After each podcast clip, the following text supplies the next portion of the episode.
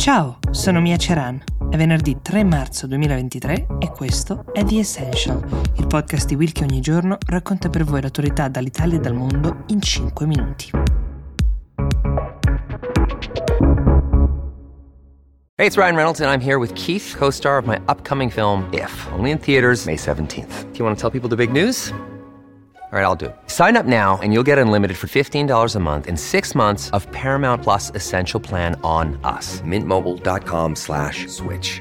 Upfront payment of $45 equivalent to $15 per month. Unlimited over 40 gigabytes per month. Face lower speeds. Videos at 480p. Active Mint customers by 531.24 get six months of Paramount Plus Essential Plan. Auto renews after six months. Offer ends May 31st, 2024. Separate Paramount Plus registration required. Terms and conditions apply if rated PG.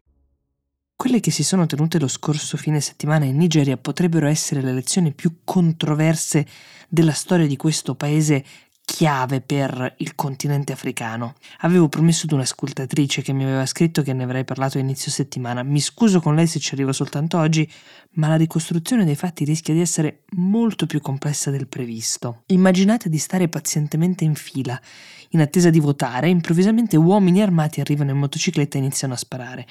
Immaginate uomini che si precipitano al vostro seggio e portano via con forza le urne. Immaginate di vedere altre urne che vengono distrutte o di essere picchiati per impedirvi di votare un particolare candidato o ancora di sentire la folla gridare dobbiamo votare, dobbiamo votare quando gli scrutatori sono in ritardo di diverse ore e che in tutto questo la polizia faccia poco o niente. Queste che vi ho letto sono le parole di Chimamanda Ngozi Adichie, che è una scrittrice nigeriana di fama internazionale, così ha raccontato lei queste lezioni al New York Times.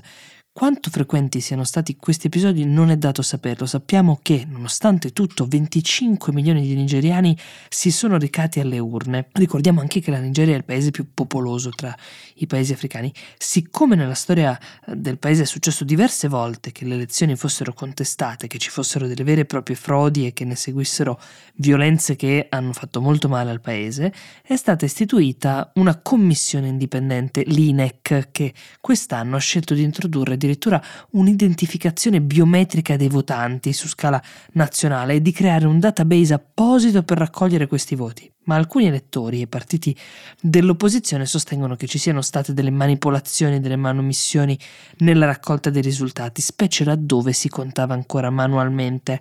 Erano presenti anche degli osservatori internazionali, tra questi anche degli osservatori europei, che effettivamente hanno segnalato problemi logistici e anche una certa mancanza di trasparenza da parte dell'INEC stessa. Un vincitore però qualche giorno dopo infine è stato proclamato, si chiama Tinubu Bola Ahmed, candidato del partito che guida il paese già da diversi anni, delfino dell'attuale presidente Muhammadu Buhari, non poteva quest'ultimo ricandidarsi per sopraggiunto limite di mandati e quindi ha sostenuto la sua candidatura che lo ha portato a vincere con 8.794.726 voti dichiarati, il 36,6%.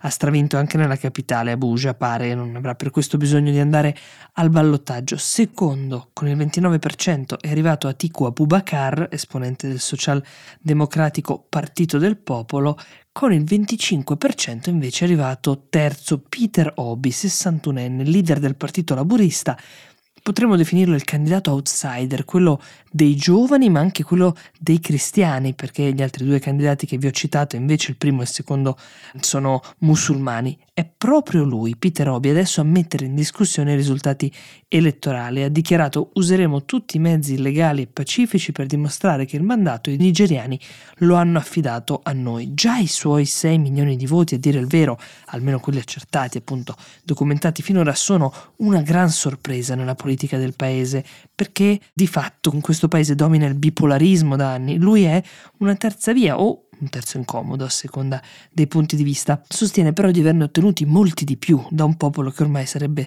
stanco di questo dualismo tra candidati noti e mestieranti della politica. Adesso i candidati che vogliono contestare le elezioni in Nigeria possono farlo nei 21 giorni successivi al voto, quindi siamo pienamente in tempo. Si devono presentare in tribunale, cosa che sembra proprio che Obi stia per fare. Non è dato sapere come andranno a finire le cose, vi aggiorneremo, ma certo è che chiunque si troverà a guidare questo paese che vi dicevo essere fondamentale per l'Africa, ricordiamo che è l'economia più grande del continente, avrà anche a che fare con una serie di temi non di poco conto, un'economia in grande difficoltà, un'inflazione alle stelle, terrorismo interno di matrice islamica nel nord-est che cresce, milizie armate che attraversano il paese in una divisione tra bande violente e anche un grande controsenso per cui nonostante questo paese sia il più grande produttore di petrolio in Africa, importa quasi tutto il proprio greggio perché è incapace di raffinare, quindi spende milioni di dollari in sussidi per farlo.